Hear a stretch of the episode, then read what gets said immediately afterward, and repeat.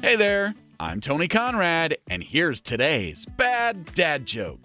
Do you know why I hide every day when I get to work? Because good employees are hard to find. There you go.